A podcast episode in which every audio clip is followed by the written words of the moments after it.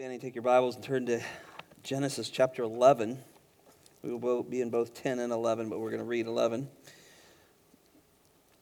I do echo Brian G. Quinto's uh, request that you uphold the Davis family in prayer. It has been a very difficult week, as you can imagine. Um, and please help. Find some way to help.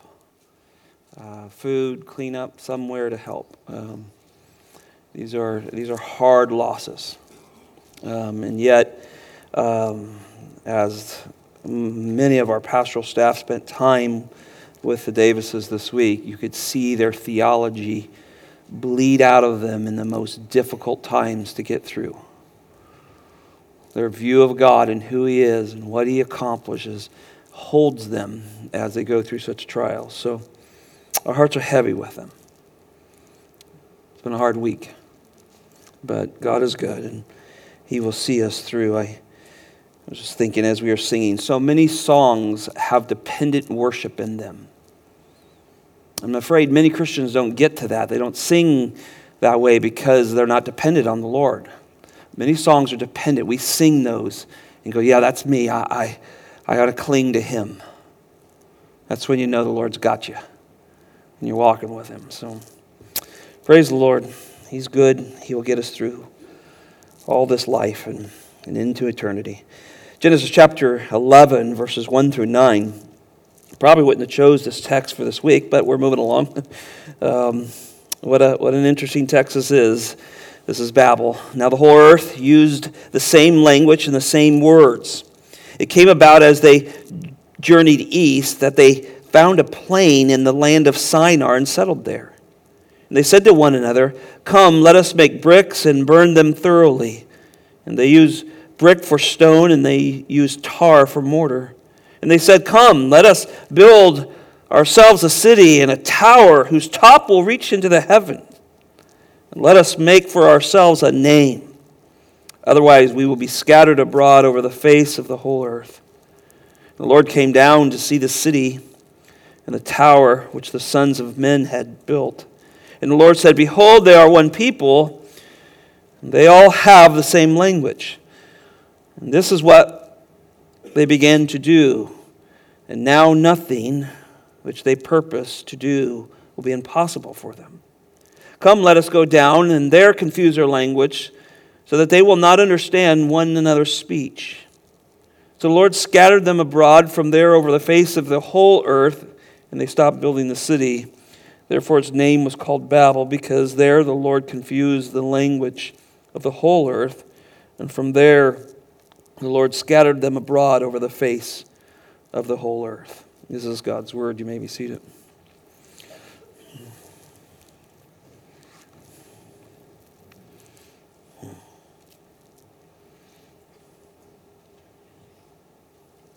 Father, we thank You for a church family that loves one another. We weep when those, we weep with those who weep, and we rejoice with those who rejoice. In one moment, there's joy happening somewhere and within the family, and in another moment, there's sorrow. And yet You are both there in the godly, joyful expressions that we have as believers, and You're there in the most darkest times. And that's because, Father, You came and took our curse away. You sent Your Son to do what we could not do. We could build all the towers we wanted, and we could never get to You. And so You sent Your Son, and He came and cleaned us, forgave us, dressed us in His righteousness. And He presents us before You. And so we have this beautiful relationship with the triune God. And we find, we find rest there. We find hope there, Lord. Father, we are reminded this week that we are but dust.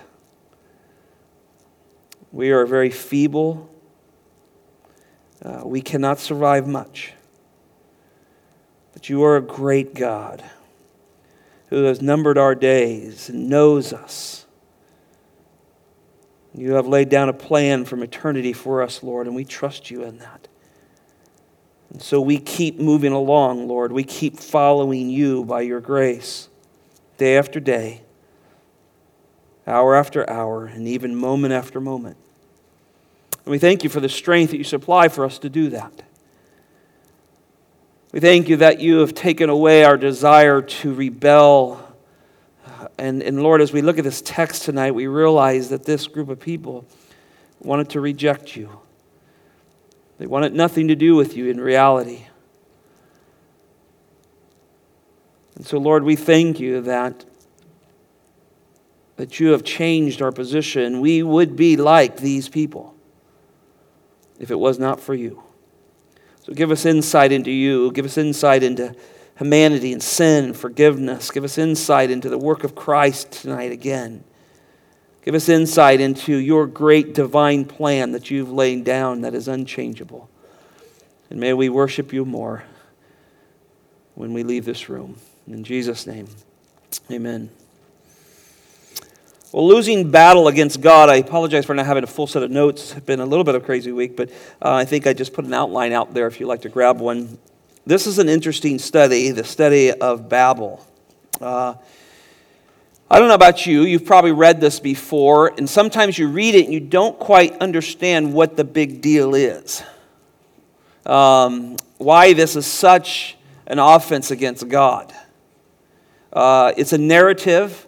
Remember, it's being written by Moses. Uh, uh, they're pressing in on the borders of Canaan. They're about ready to go in. God is writing the word of God through him. He's revealing that word to the nations. This, this is used to strengthen them as they go in and prepare to take this land.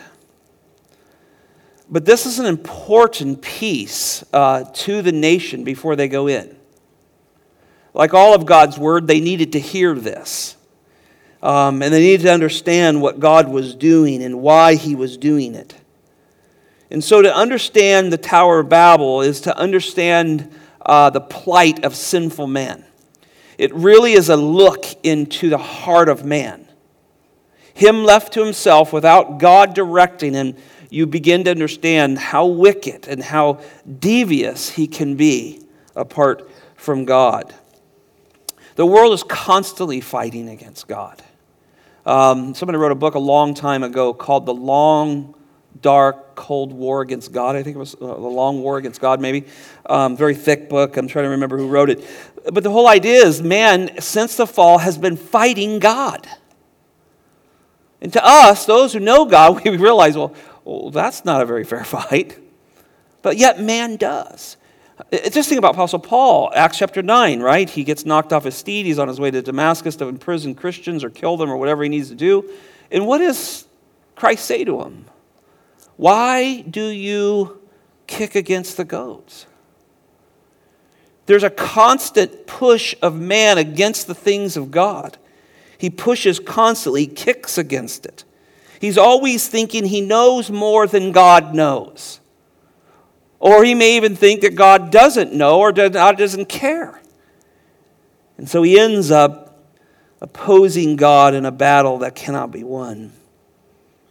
In fact, there's often very little thought of God's word in the world today. It, it, you know, we look at our nation and we realize that our nation fled religious persecution, came here, sought freedom for those things. Not all the signers were Christians, and everybody wasn't running around having church services all the time. We understand that. But there were Christian principles, and the Word of God was etched in people's minds at some level. It was taught at school. It was taught at home. Um, most people had some kind of religious experience. And so the Word of God uh, pushed this country around a little bit as it got established. And it seems as the days go by that the Word of God has very little effect on someone. In fact, people work very hard right now to take and make a Bible and create a Bible, I wouldn't call it a Bible, like a book, that has been so shredded of anything that offends them. And so you get down to a few stories that can encourage you. Because the Word of God is meaningless to man. And they really think they know better. In Genesis six, we begin to see that man had got to a point where the Bible said, you remember this, that everyone did what was right in their own heart, or did evil, uh, did, did what was right in their own heart, and every intent of their thought was continual evil. Amazing statement. But when we get to this text, this is more of a corporate rebellion. There is one of the sons of Noah, his generations, his people are going to take a stand against God. They're going to take a stand against God. And to understand it, you, you can't just look at eleven. If you just read eleven, it seems kind of weird. And these people stop, they're building a city and a big tall tower, and God doesn't like it, and he changes their language. There's so much more to this, and you've got to go back to chapter ten to understand this. So look with me at chapter ten, and we'll, well, number one is our first point here, to understand the background of Babel. Now, you know chapter ten, most of us when we're reading through the Bible, we get to these chapters and we go, oh, that's one of those ones with all those Hebrew words I can't pronounce, or we're going to skip through that. That's okay, I get that, but when you peruse through them in your reading, look for where it does these little parentheses. And there's a great one in here.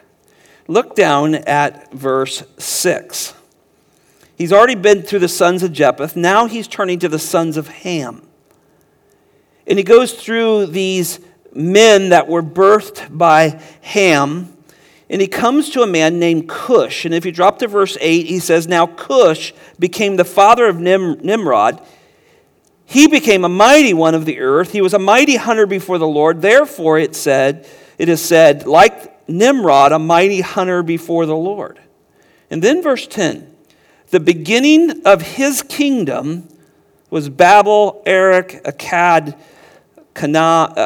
Canaan, and in the land of Shinar. Now, then it just turns back to some names. Actually, verse eleven, you'll see that Assyrian comes forth from them. Notice even the Ninevites come through this line here. These are all great uh, great nations that opposed the nation of Israel. The Assyrians actually took the northern tribes. Ninevite, well, of course, Jonah was sent there to Nineveh. If you look down just a little farther, um, you pick up several things like the Philistines, Um, that would come out of verse fourteen, further down verse sixteen, the Jebusites, Amorites, the Gishites, um, the Hittites. You even have, as you follow this down, you come down and you realize Sodom and Gomorrah was a product of this family. That's not good heritage. That's not the bloodlines we want to be putting out here. So you begin to realize, hey, this Nimrod, this great hunter, that sounds really cool to those of us that grew up hunting, but he's not a good guy. Now, as Moses records God's word for the nation, he's once again going to focus in on these descendants of Ham, the father of Canaan. He, notice he does not give a great amount of description to Japheth or even to Shem, which would be the Shemites, which would later be the, uh, become the Israelites in chapter twelve. He focuses in on those who will oppose the nation as he goes in to the land of Canaan. And these are the people that God is about to drive out of the promised land, and Moses is recording what God has said about them. So in the middle of the table of nations, this, this great list of names, God interrupts the genealogy and he gives the details of these people who came in. Now, the text focuses, focuses in on one man. His name's Nimrod. Um, and Nimrod is said to be the founder, really, of the first world kingdom, world empire. Notice that in verse ten. He says, this is the beginning of his kingdom. Well, that's not God's kingdom. That's man's kingdom here.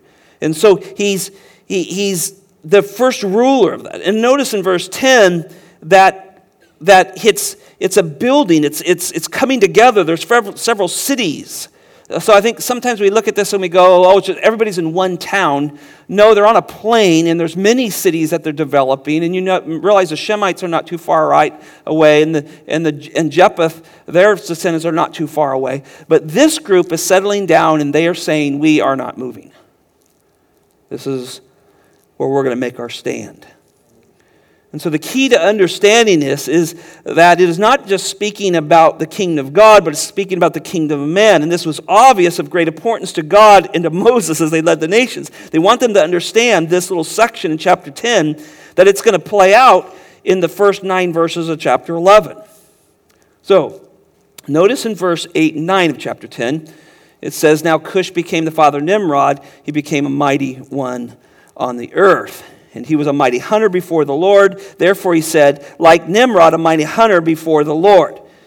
Now, the son of Cush is said to be a mighty one in the Hebrew. So he's a mighty one is the idea there. A mighty hunter before the Lord. And you think, well, is this good or is this bad? When you read this just outside of context, understanding what's going on here, you go, well, it's cool. He's a good hunter. I, I remember reading this as a young man and thinking, wow, I want to be like that guy. And then later learned to study the text and realize I don't want to be like that guy at all. So this is the beginning, and we have to understand this. Babel is the beginning of Babylon.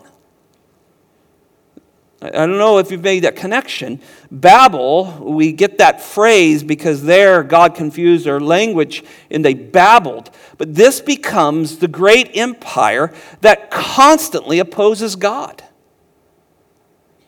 And this is the start of it. And Nimrod is behind this. And the empire of Babylon was under the rule of Nimrod. And he was an offense to God. He, he is not something pleasing to God in any way. And he's an offense to man. He's an offense to God because Babylon sought to do away with God. And we'll see that. Their goal is to remove God and make their own God. In fact, they themselves be worshipped. It's an offense to man because Babylon sought to rule over people with, with tyranny. And in fact, Luther said this about Nimrod. He said, he's called a hunter here, and you first think he's a hunter of wild animals, but that's not what he's saying. And Luther goes on to say, he's a hunter because he's pursuing and dominating mankind. He's a hunt, he's hunting men. He's a warrior. And he's taking anybody and fighting them or killing them ruthlessly to build his kingdom here on this Shinar plain. He's, he's not one you would want to mess with. So Nimrod, the son of Cush, was a mighty tyrant who was arrogant and defiant. And he did all these things right before the face of the Lord. So sometimes these phrases in these narratives, we think, well, that's nice, he's before the Lord. No, meaning he is in God's face saying, I oppose you on this. I know what you've said for us to do. I know what you told Grandpa Ham to do. We're not doing it. And I'm going to rule. This is the this is what's coming out of this guy. Now, he did all these things before the face of the Lord, but in great defiance. And Nimrod's home base was Babel, and there he was building this kingdom. So it was a, it was a city of man. It was built by man. It was for man's glory. Remember, he says that we can make a name for ourselves. We'll see that in chapter eleven. This arrogance will be passed down to the sons of the Canaanites, right? Uh, boy, how many times I've been asked, or you get in a discussion, particularly with a student, um, university student or something that, that doesn't like Christianity, and they'll attack you on the nation of Israel and how they wiped out nations. And they'll say, why did they do that to all those good people? One of the things that Moses is doing so clearly in this text is showing that the, those that came from the line of Ham were not good people, and there was no good people on earth. But particularly that these were wicked, wicked nations. And Babel is the start of the line of Ham going to fulfill the promised covenant that God said that you will be a slave to the nations of your brothers. And that was going to come with great war and battles and great death. And so when we look at this, you begin to see this arrogance is being passed down from Ham. It's going to go, it may not, it may not fulfill right in those first generations, but eventually it's going to come against the nation of Israel. And that's why God is showing this. Now, we know, and let me just put a little parentheses here, we know that even within these wicked, wicked nations that the nation of Israel comes in and wipes out, God still saves people, right? Very first very first town was what? What city was the first town? Walls fell down, went around it. Thank you.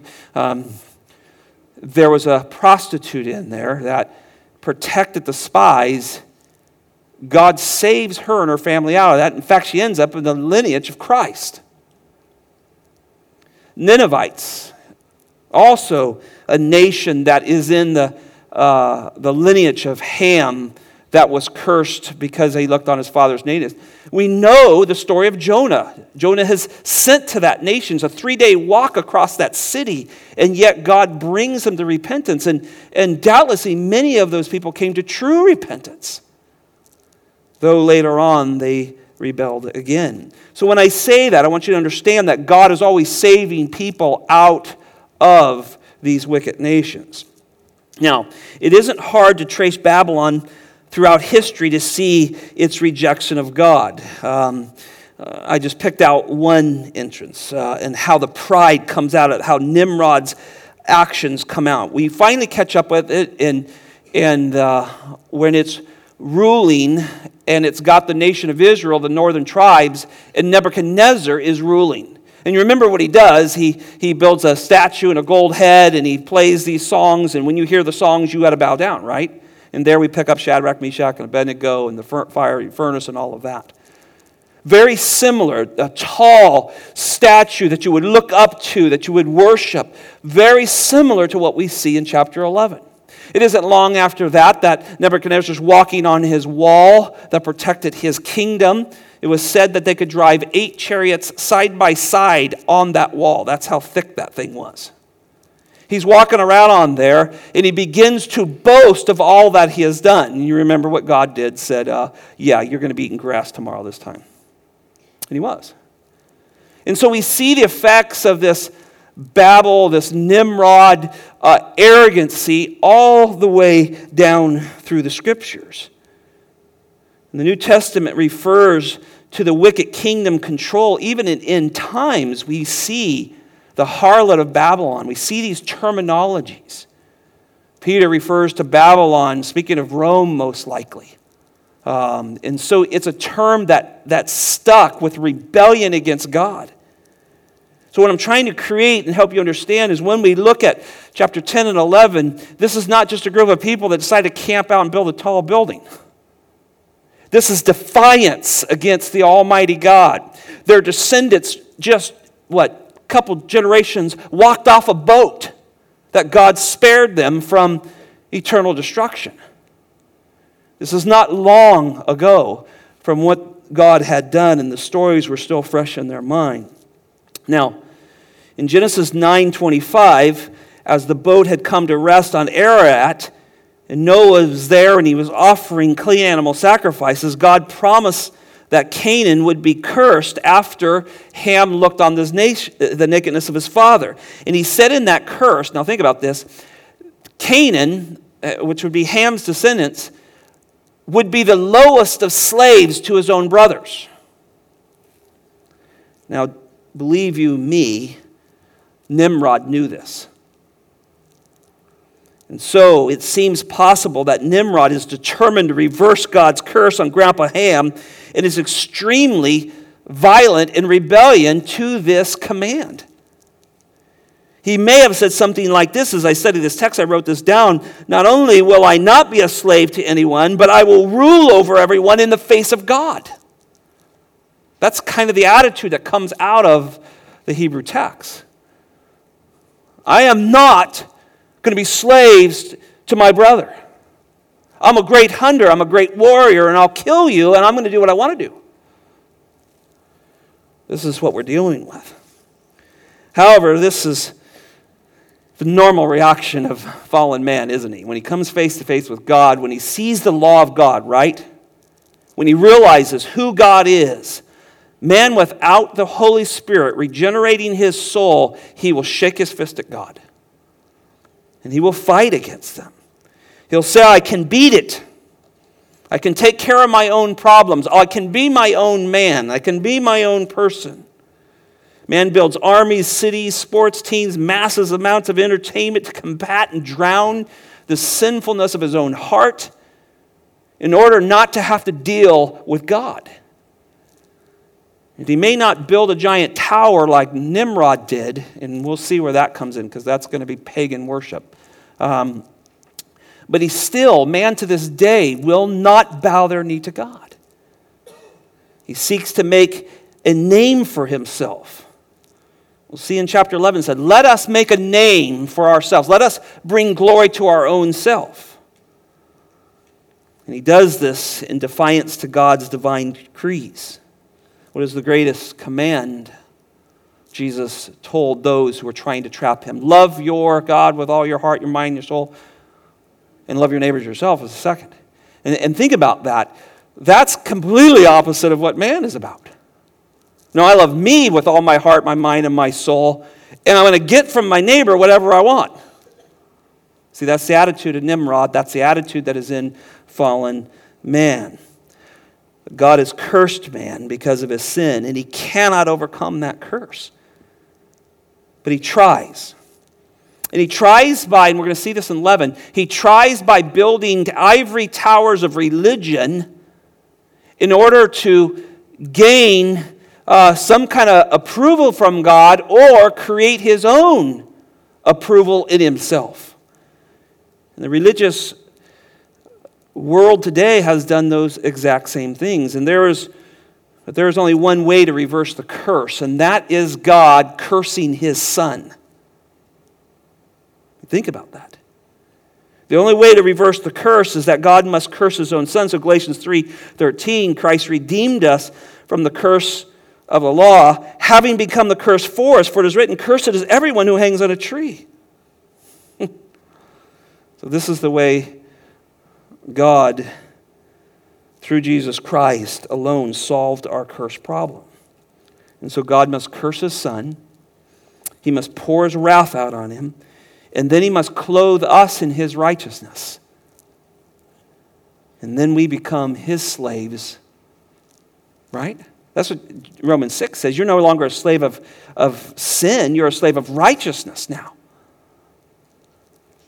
But to Nimrod, he wanted nothing to do with this. Number two, second thought. Nimrod's Babylon and the revelation of mankind's heart. Turn to chapter eleven now. We'll jump over there because these both these texts run together to understand them.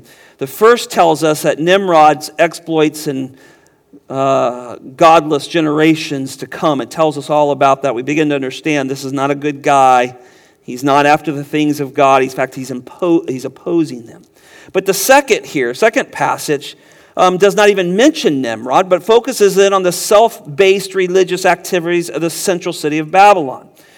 And according, uh, excuse me, on the account of the, the building up of Babylon, or Babel here, it begins with verse one by reminding us that everybody spoke the same language. And that makes sense, doesn't it? Because they're all from Noah. So, so there isn't a diversity of uh, language, or, or probably even a, a great diversity of culture even, uh, too much. That would grow as time goes on. Uh, but everybody's speaking the same language. This certainly makes sense because of all humanity has come from Noah, and the world's population now is moved east from Ararat. They probably came off Ararat. They came right down the slope, got out of the colder weather that would have been up there, and settled now in the Nimrod city of Babel, in this area we would refer to as the Shinar plain. Now, they're all gathered together. They're speaking one language, and there's a problem because in Genesis nine, verse one, as they got off the ark, God blessed Noah and his sons and said to them, be fruitful and fill the ark. Now that's where you begin to start to see the rebellion, don't you? Because they say, look, let's stay here. Let's build a city. Let's build a tower. Let's do all these things, lest, lest we be scattered. Direct opposition to what God has said. So we, we see them doing that. That's a reiterated command from creation. You remember in Genesis chapter one, verse twenty-eight, at the time of creation, Adam is instructed to fill the earth and to have dominion over it. And so there's direct rebellion. So verse one, they're speaking the same language, the same words. Verse two, and it came about as they journeyed east that they found a plain in the land of Shinar and they settled there. Now it seems as humanity is on the move east here, there is a partial fulfillment of the command. I, I don't, I don't think the Bible's saying that everybody's in this one city. In fact, it names several cities that probably are under the command of Nimrod for his family unit. But everybody's pretty close in that area. Now, yet as we read, we find that the goal of this particular settlement was not to fulfill the command of God, was to defy it. And, and that's the, that's the goal of Babel. That's the goal of the Babylonians here, was to resist any further scattering. We don't want to do this. We want to create a city where we can achieve unity um, and integrate the people and, and be centralized.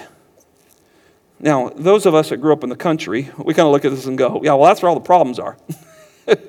You stuff everybody together on a on an island, Long Island, wherever, and there's problems.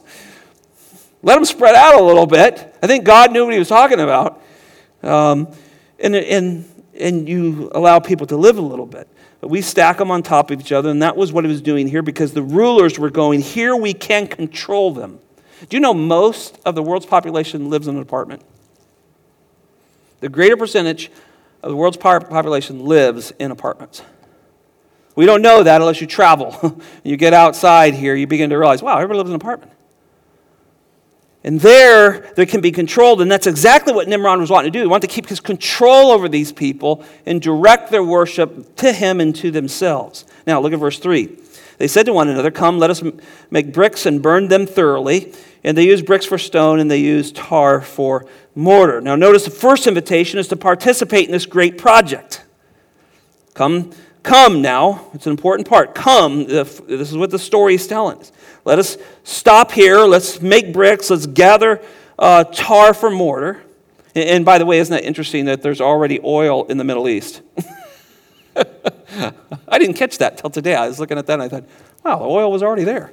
Um, and so they take tar to make these, uh, to hold these bricks together, and they begin uh, to build. Verse four. They said, come, let us build for ourselves a city and a tower whose top will, whose top will reach into the heavens, and let us make for ourselves a name. Otherwise, we will be scattered abroad over the face of the whole earth. Now, notice here, the second come is an invitation to abandon this nomadic life that they were starting to live as they were where they were supposed to go spread out, and give up this tent living and build real homes. That's where the brick and mortar comes in that he's talking about. They had been living probably on the move quite a bit here. And then there is this, there's this invitation to come and make a city with a center point of worship. Now, the main point is that they were going to make a name for themselves. Look at, look at the middle of four. And let us make for ourselves a name. Uh, um, be recognized. The word name often is, is tied to glory, uh, to a persona of who we are. And so it says, let us, let us make a name for ourselves. In other words, we will not be anyone's slave, because we want to be powerful, we want to worship, so we, we want to control our own destiny, and the best way to do that is to stay together. So it's a, it's a rejection of God's commands. We want to stay together because we want our own glory. And when we attempt to live, and you think about this in some practical end of it, when we attempt to live independent of what God tells us to do, there's always problems. We experience death and loss and broken relationships, and every time we live um, uh, in not in accordance with the Word of God, even sometimes in the most simplest things, when we choose to say, God, I know what you say, but I'm not going to do it. To him it is sin, and sin ultimately, ultimately brings death and destruction. And so you can see these people putting their heels into the ground. Now, is there, question here, is there, is there, is it wrong to try to do something that is honorable? Um, do something that would gain reward? I don't think that's, you know, the point here. I think you should do the best you can. And we love to recognize people who have received honor and reward, particularly military and law enforcement and those type of things that protect us. I think those things are good. But God has taught us as believers that we are to humble ourselves under his mighty hand, that in due time, in proper time, God's time, he will exalt you. And so this is this is what happens to man. This is what happens to Nimrod. No, I'm going to do this now. We're not going to go down that road. We're not going to separate because I'm not going to be anybody's slave.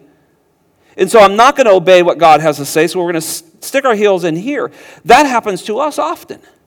And we feel the hand of God upon us instead of submitting to his plan, submitting to what he has for our lives. We fight against it, and we find ourselves in opposition of a great and almighty God.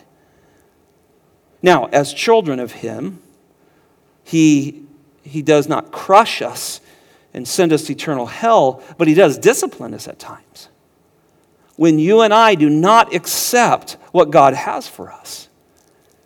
And one of the things about the people of Babel, led by Nimrod, they did not want anything to do with what God had. Now, three, man was created to worship. Look at verse, middle of verse four. Let us make for self. Uh, let us make for ourselves. Actually, back up a tower whose top will reach into the heavens, and let us make for ourselves a name. Now, the one element that has been missing in our study of Babel in chapter ten is religion. We're going to make a city here. I'm a great hunter. I'm going to take you out if you don't follow me. I'm going to gather people together, but there is no religious point to hold people together. Religion holds people together. Now, I'm just talking about any religion. You will watch the Muslim world work throughout the Middle East, and people will lay their lives down and die for pieces of dirt that you just can't believe because they are committed to a Muslim faith. We saw through the dark ages of this world as even the Roman Catholics just marched across and wiped people out. And people would say, well, it's it's okay because God's with us. Religion brings people together, unifies people together. And so guess what they do in the center of all that they have? Let's stay here. Let's build homes for ourselves. Well, that sounds good. And we're going to put a religious point right in the middle. And that's going to become what holds us together. And I think that's what Nimrod's doing here. I think he's very smart. And that's where this famed Tower of Babel comes in. Notice it says reaches to the heavens. And we should denote that the height of it um, is not so much the idea of the worship. We'll get into this a little bit, what they were trying to do. If they wanted to build a super high building, they kind of, there's not... not too far away, they could find a mountain and build it up on top of a mountain to be even higher. So I don't think that's the point here. But doubtlessly Nimrod realized that the people needed this religious motivation strong enough to, to overcome their knowledge of what God wanted to command to, uh, the command to fill the earth. And so the tower now becomes a dedicated to the worship of the heavens and angelic beings. This is where this goes. And then I'll, I'll, let me prove this to you. Man either worships God or he worships what God created. And if they won't worship the true and living God, they, they would obey his command and, and won't obey his command to fill the earth. They're going to find something else. We're going to find what he created. So that's exactly what Nimrod and Babylon are trying to do. And years later, years later, all the way to Rome, Rome immortalized Nimrod as a god. You can go back and look in the history of that, and they called him Murdoch. But Babel marks the spot where mankind corporately rejects God and creates a religious-based worship of creation. Now, reaches into the heavens. Really what the main worship was around astrology. And, and there's ways to prove this. You can turn and look into any book on astrology today. You can go back and find the history of astrology, and it'll take you back to the Chaldeans, which is another name for Babylonians. Astrology comes back to this tower. This is what they began to worship. In fact, this is what they did. They were the first to develop the zodiac of dividing the skies into sections and giving meaning to each one of these. People still doing this today. They get their paper and look and try to get their sign and find out what's going to happen to them today, right? This is where it all came. This is a rejection of the providence of God, rejection that there's a God that controls all things. You're, you're now going to worship the signs and stars and sections that your birth date falls under. This is what's going on here in Babel. And a person's destiny is now determined by whatever section or sign he's born under. So this Babylonian worship of God's terrestrial creation has been passed down since, since Babel was built. They saw signs and they would section them off and they would worship different signs that were in that section of stars. Now that we look up and go, that's a Big Dipper. To them, that put you underneath something, and from there, divination would come forward.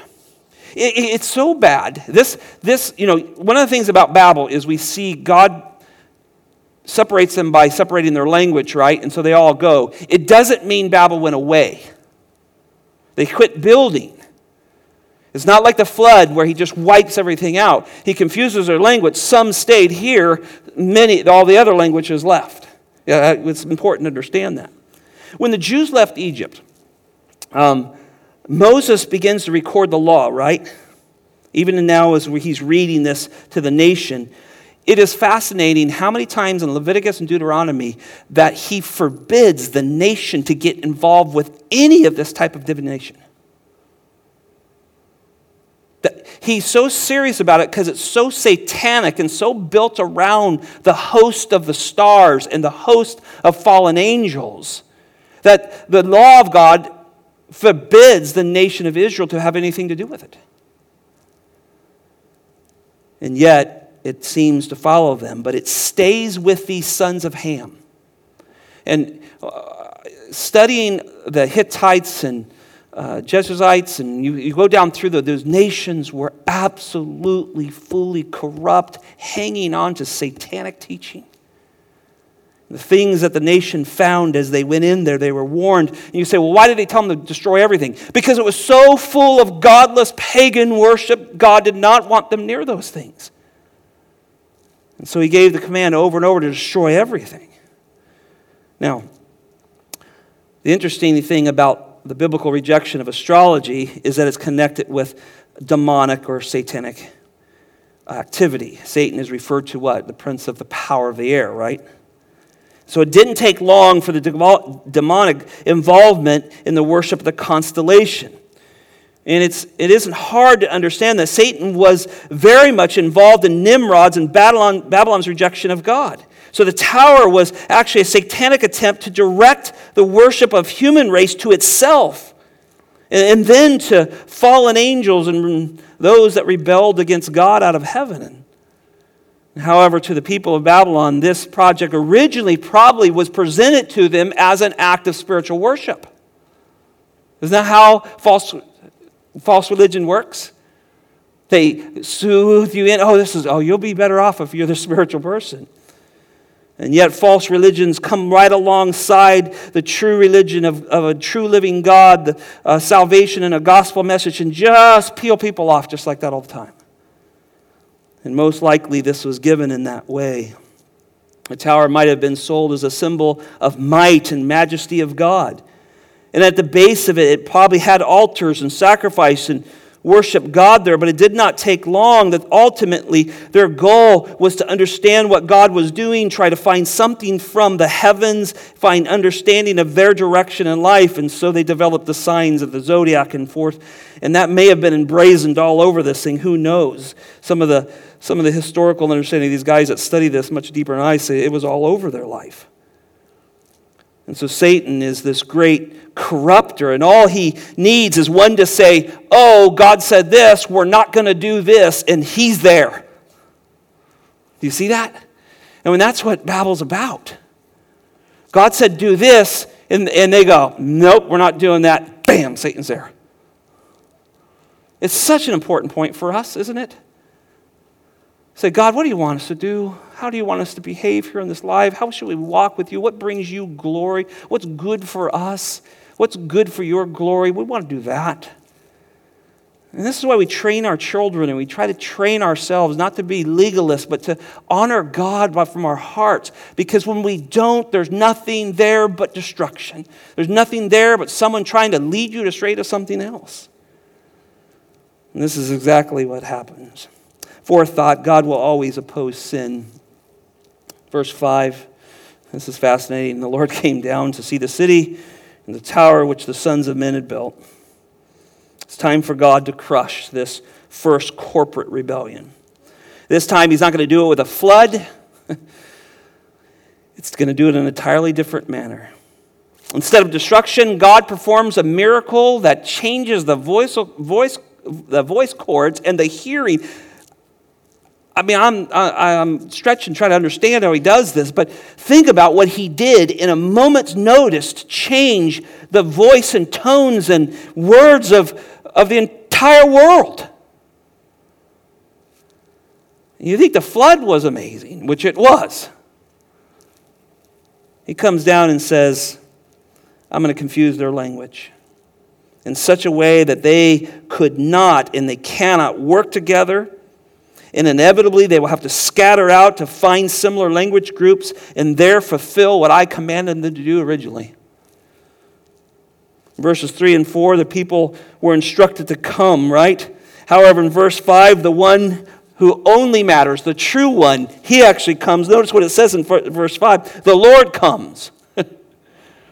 They're saying, oh, come and we're going to build homes and we're going to build this tower and you know we're going to make bricks and all that stuff. Hey, the real guy showed up.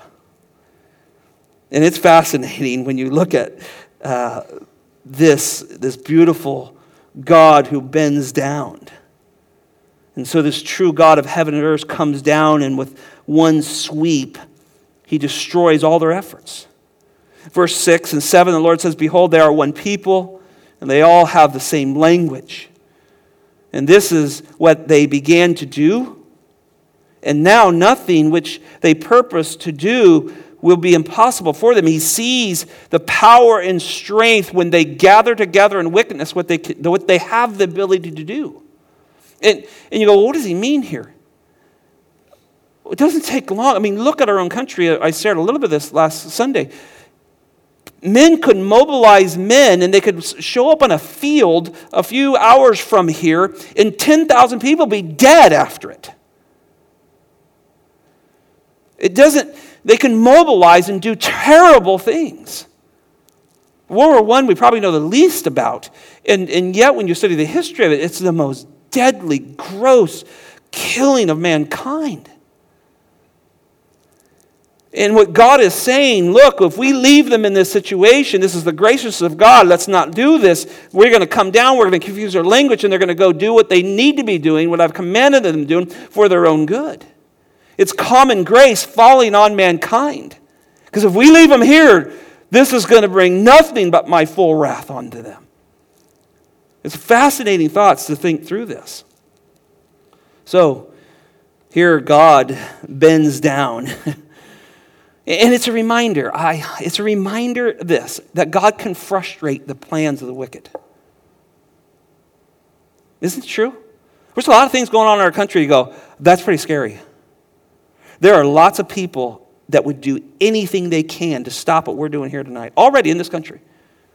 They blame Christians for the for the problems of the world. I mean, there's just pure hatred in our country for you and I, who have done nothing but vote and try to help and pay our taxes. And, and yeah, we will be the bad guys. I love this text because it reminds you that God can come down in supernatural ways that you cannot see, like a flood, and frustrate the plans of man. And how many times has he done that? Where someone set out to go do something evil and God frustrated that plan. And this is what he does. So God has determined the way of man, and the wording of these verses give this anthropomorphic Anthropomorphic, uh, anthropomorphic way of looking at God. He stoops. The idea is he bends down from the heavens to take a closer look, in a sense. It's showing us his person and who he is, that he's on top of this. And, and you think about these guys here, they're building this tower. They think they've really accomplished something. We got this big, giant, tall tower, and we're reading the stars, and we're worshiping these sections and these signs and all this, and they think they've really created something, and God's kind of bending down to look at them.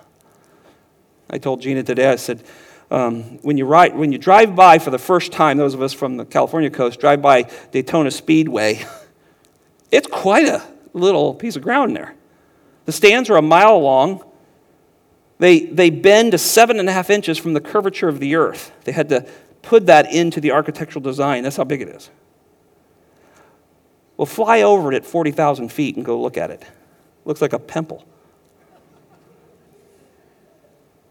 This is how God, and I think what this verse is doing is showing us the power and the authority and the immensity of our God who looks down on the plans of man and, you, and he can pop a pimple with their masses. I don't have time, but we could go to the end of Revelations and you can see Satan released um, and he gathers um, from the four corners of the world and he gathers the, the armies against God. And the Bible basically, in so many words, teaches he breathes on them and destroys them.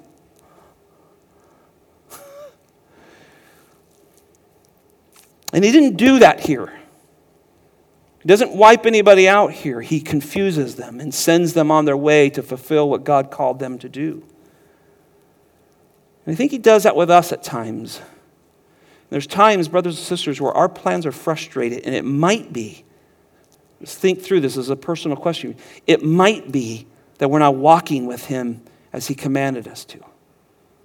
It might be that he's teaching us to be patient, and he's got a plan that he's going to lay out. There's a lot of things, but there are times he will frustrate us because we won't obey him. It's his way of demonstrating his love for us. I'm going to discipline you. That's not the right way to do that. He is a grand designer. He has a plan. He doesn't change it because men go, oh, we don't do that. It's not our God. Now, last thought, I'm out of time because I really want to tie this to Christ. So how do you tie this to Christ? I talked about he, he only he can reverse the curse. We talked about that. What's one amazing thing that we're going to see someday? Take your Bibles, turn to Revelation chapter five, verse nine. And I want to tie this to Babel. Somebody with a strong voice, as soon as you get there, read it as loud as you can in this room. God's plans are always filled with grace. Revelation chapter five, verse nine. Who's got it? Read it loud.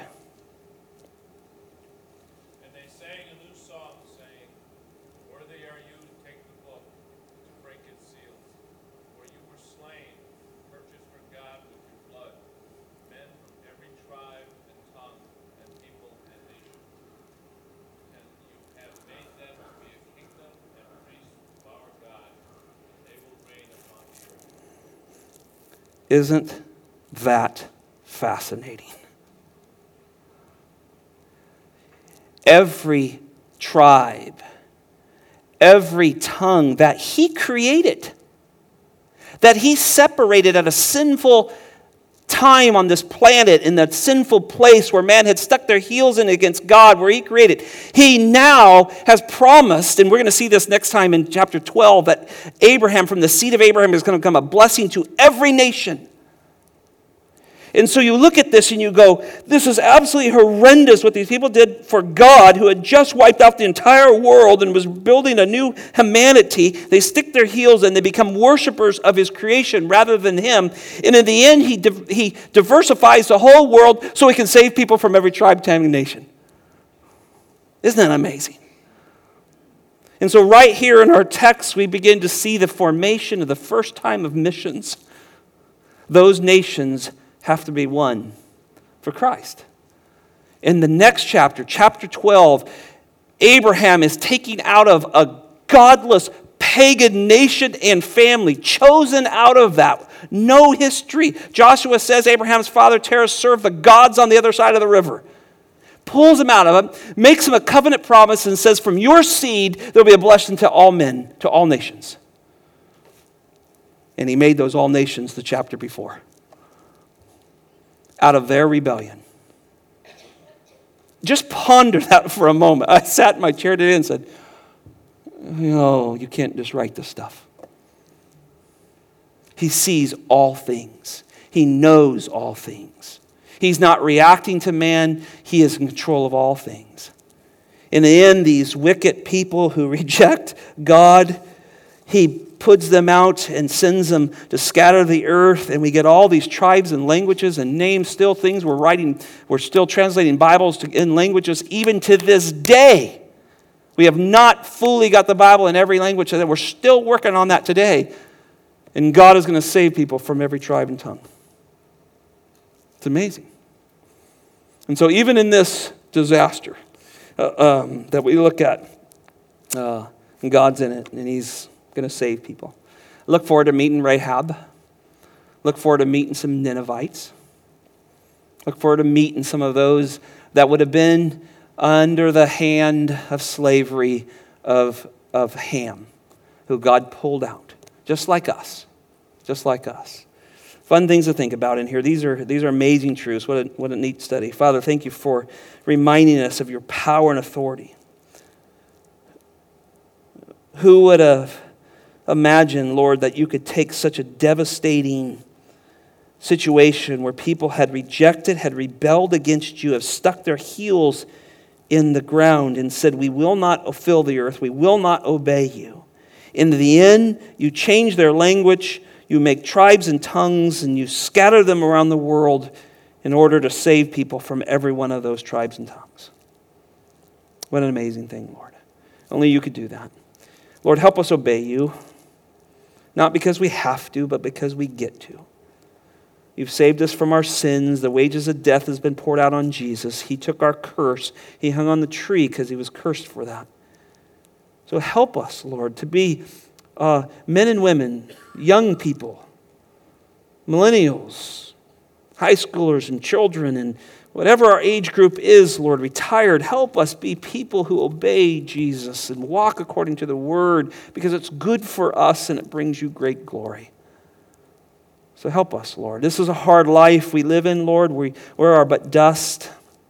We're easily persuaded at times when we don't have our mind on you, set on the things above, Lord, and we can be dragged away.